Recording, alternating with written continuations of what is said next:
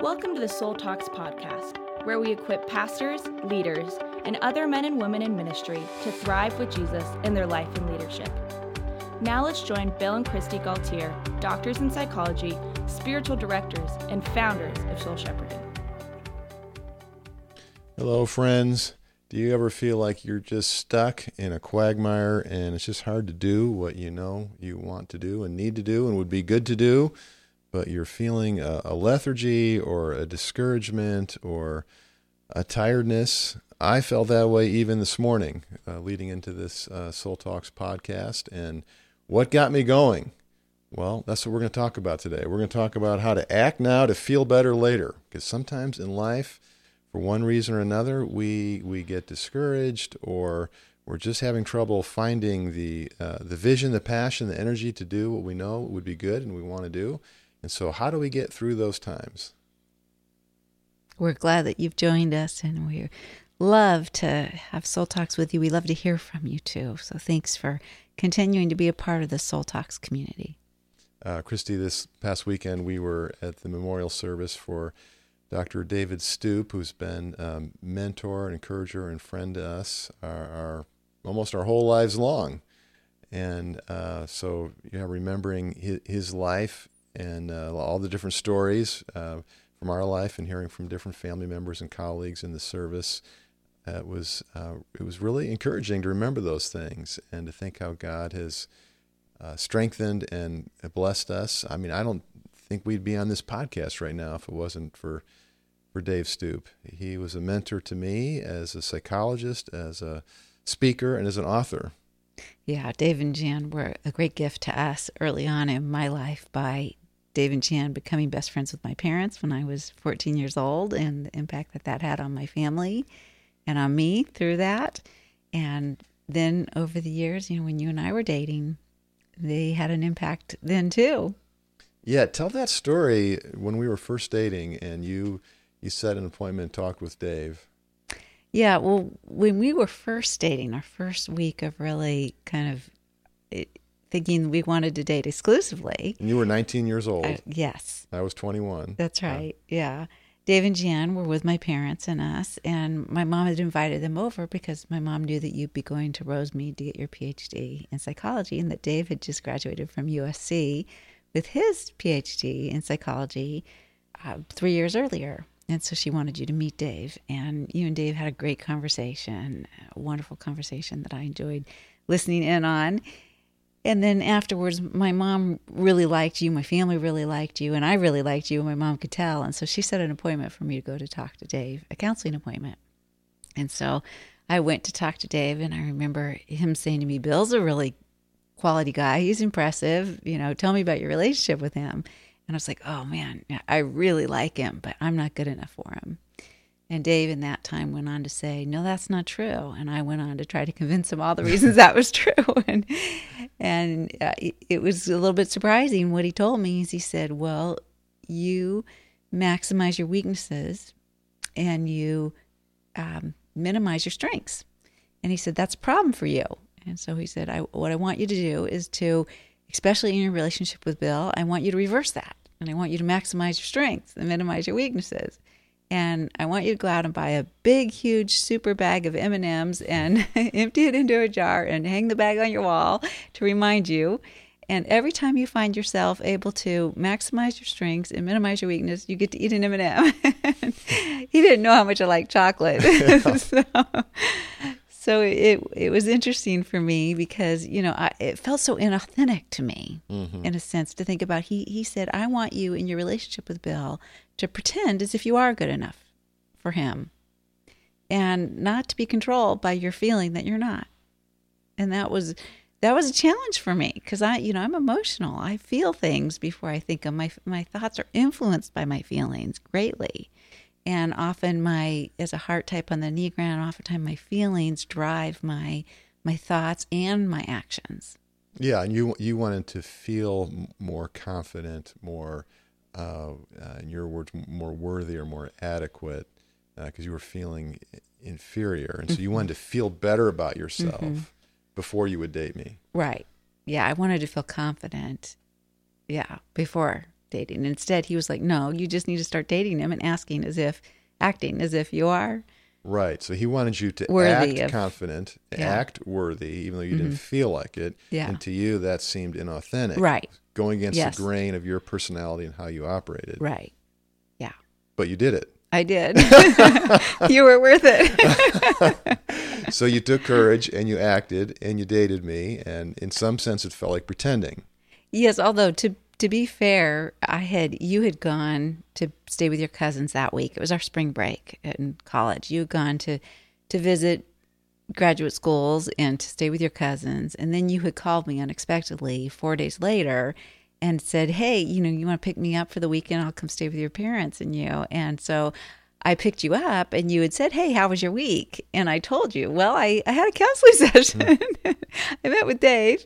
And you were like, "Oh, really? Well, what was that like? What did he tell you?" And I, so I told you, I was authentic and honest with you about that because I, ha- I just, I have to be, I have to be me. Yeah, it's so good. I love that you're you, and I love that you're authentic and vulnerable and real and genuine. That's a good thing. It's it's such an interesting story though, and I th- I think it's interesting for you who are listening to Soul Talks because if you if you've been a a, a listener over a period of time or re- reading our blog on soul shepherding, you know that we emphasize a lot healthy feelings and faith, and we talk about how. Uh, and this is is the message in our new book, Journey of the Soul, that feelings and faith are meant to integrate, and uh, our our our feelings and our thoughts and our actions are meant to, and our relationships are meant to flow together in a a cohesive, uh, integrated whole. And uh, but so often we treat our emotions like as like a like a, um, a whining child that we don't really want to deal with. And um, but actually we're emotional beings and our emotions are precious and God cares about our feelings and true friends do as well. And so uh, we talk about the importance of uh, self-awareness and receiving empathy and uh, that's really embedded in soul talks. And so this seems to be a different message when Dave says to you, well, uh, don't worry about how you feel, you're, you're feeling inadequate. Just act. Just act with confidence that you are valuable. And then you, you will feel better. You, you will gain confidence by doing that. Yeah, it, and I think one of the things that was also helpful to me in that is that I knew that he really believed that I was adequate for you, or he wouldn't have told me that. That's what I was fishing for. Yeah. And so before you had the feeling mm-hmm. of confidence, he mm-hmm. had the feeling of confidence. Right. And so there was some validation from him that I received there. It wasn't just the prescription to just go and pretend like Right. I was, but there was something there that he was saying, you can't afford to wait to feel like you are or for me to convince you that you are. You need to be acting right now. Mm-hmm. Yeah, because by moving forward, it, it has the potential of generating some positive uh, emotion and uh, uh, security and confidence and sense of well-being and sense of worth and yeah. And so uh, I think this is so good because it's showing the interplay of of thinking and feeling and choosing and relating and doing and how you know we're a whole being. But sometimes we we get the idea, and even this this story and Dave's approach. At that time, he was a, a cognitive psychologist and how we practice, and we could sort of get the idea. Okay, well, just get the right thoughts and then act on them, and that might be a like a, a simplification of what he was doing with you. But there's a lot more to it than that, and so I think that that component that well, he had a feeling of valuing you, of uh, appreciating your strong points, and uh, um, and so you were able to absorb that. And then I had some feelings towards you as well. I was Yes. very attracted to you, not only uh, your your outward beauty, but your inner beauty, your person. And so that had the potential to encourage you as well. It definitely did. And I think there is a faith component here too of that was helpful to me that's important of believing that God had a purpose and a plan for me that was good. And you know, my mom played a big part of that too. She was even praying that for me and told me she was and I knew that. And so I think that component also gave me great confidence so that it wasn't just thinking only a change in thinking or a change in action and a change in my emotions based on faith too trust hope faith This illustrates one of our teachings: uh, think and feel uh, before you act. When it comes to something that's a significant decision uh, in your life, in your relationships, in your work, uh, it's best to process, to process your thoughts and your feelings. And that's what you were doing with Dave. I was. And one of the things he was doing was he was confronting some wrong thinking in me. Mm-hmm. Which was had some uh, deep uh, emotion ingrained into it. Well, it was coming out of feelings of shame for sure. Yeah. Yeah. And so by articulating that and in a relationship where you're feeling understood, uh, and then uh, taking courage to act even before you feel ready. And that's an important part of this. Uh, another example how this works uh, for you who are listening, I, I, you know, all of us at times struggle with anxiety or fear and um, have probably a tendency to avoid certain situations that, that are uncomfortable. We can get sort of locked up in uh, inactivity, even a paralysis of where we have a good intention, but we don't we don't act on it because we're afraid of how we're going to look or how we're going to sound or that we're not going to do it well enough and and so and so we hold back and in the extreme case uh, we can develop an anxiety disorder where we just keep accommodating the thing that we're afraid of and, and avoiding that situation in order to sort of comfort ourselves. And uh, some people develop panic disorder where they uh, will have panic attacks of extreme fear and anxiety that just seem to come out of nowhere. And maybe you are listening, maybe you've experienced this or someone that you, uh, someone that you care for, someone that you know has, and the, the temptation when you are dealing with extreme uh, anxiety, fear, panic is to avoid those situations that trigger you. And so, what that does though is it weakens you as a person by avoiding that situation, and it uh, it strengthens the fear, and it, it strengthens this. It, you develop a habit around well, the way I can feel comfortable and secure is by avoiding things that are difficult. And so then we get weaker and weaker, and we get more and more controlled by fear. And so uh, the treatment there for panic disorder and anxiety is actually to face those things that we're afraid of. And first, we face them by talking about them, like you were doing with Dave in that counseling session. But then there comes a time where we need to then act on it and, and do the thing that we don't feel that we're ready to do or strong enough to do or attractive enough to do uh, or whatever and uh, but then by doing it with prayer with support uh, so often it, it goes better than we expected and that builds our confidence right and so it was that terminology that we often hear take courage don't we don't wait until we have the courage we have to kind of take courage from god from other people that believe in us that are with us and then act. That's part of what that taking courage means. It means to act even when you're afraid. Dave had confidence and courage for you, and you took heart from him, mm-hmm. and that helped you act uh, moving forward in the relationship with me. Yes. And then the other thing we talk about is venturing on God. And so that's a similar type of thing where we're we're taking courage and faith from God and his his sovereignty, his love, his presence, his power, his grace acting in our lives to act, to do something. So we talk about how Abraham did this. He he left. Was it Ur? Is that where he left? Or I think so. Okay. Yeah. And to venture out on God towards the promised land, even though he didn't know where he was going, and he was able to take take faith, take courage to do that because he knew God. Yes, and so that's uh, the prototype example of faith that we we have certain spiritual knowledge about uh, how God has met us, loved us, revealed His Word to us, uh, and so then to to venture out and, and, go on a journey or act with faith now, act with trust that God will be with me, even though I don't. I don't know where I'm going in Abraham's story, or I don't know how to do this, or I don't have the strength to face a situation that scares me, or I don't have the the the, the self esteem, uh, the the positive energy in, in your case, Kristi. But yet I act anyway because the Lord is with me, and because I have this this this parent, this mentor, this friend, uh, someone that believes in me, and so I'm taking courage from the Lord, from this person, and now I'm I'm stepping forward.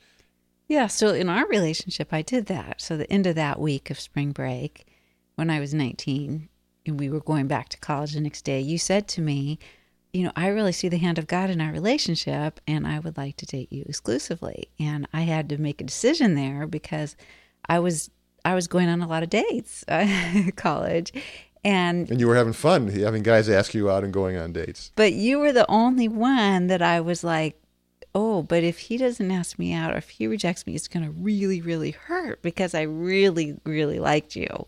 I was I was pretty Twitter pated, as my mom said, and I so was Twitter pated also. and so there there was a risk for me in that, and so I had to I had to take some courage and faith there too. And I had to, I remember I thought about that when you said that. I remember it it, it jumped starts thinking for me.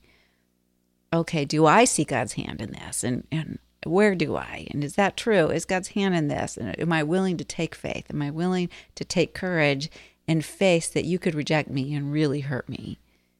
Or do I want to play it safe? and so I had to make a decision there. So this is great. I just want to be sure everybody heard this. Kristi, you said you know jumpstart your thinking. So this is like newsflash. Kristi is a thinker. we talk about Kristi as a feeler, but you did some thinking. You I you did. you rethought, and you you you do a lot of thinking all the time, actually.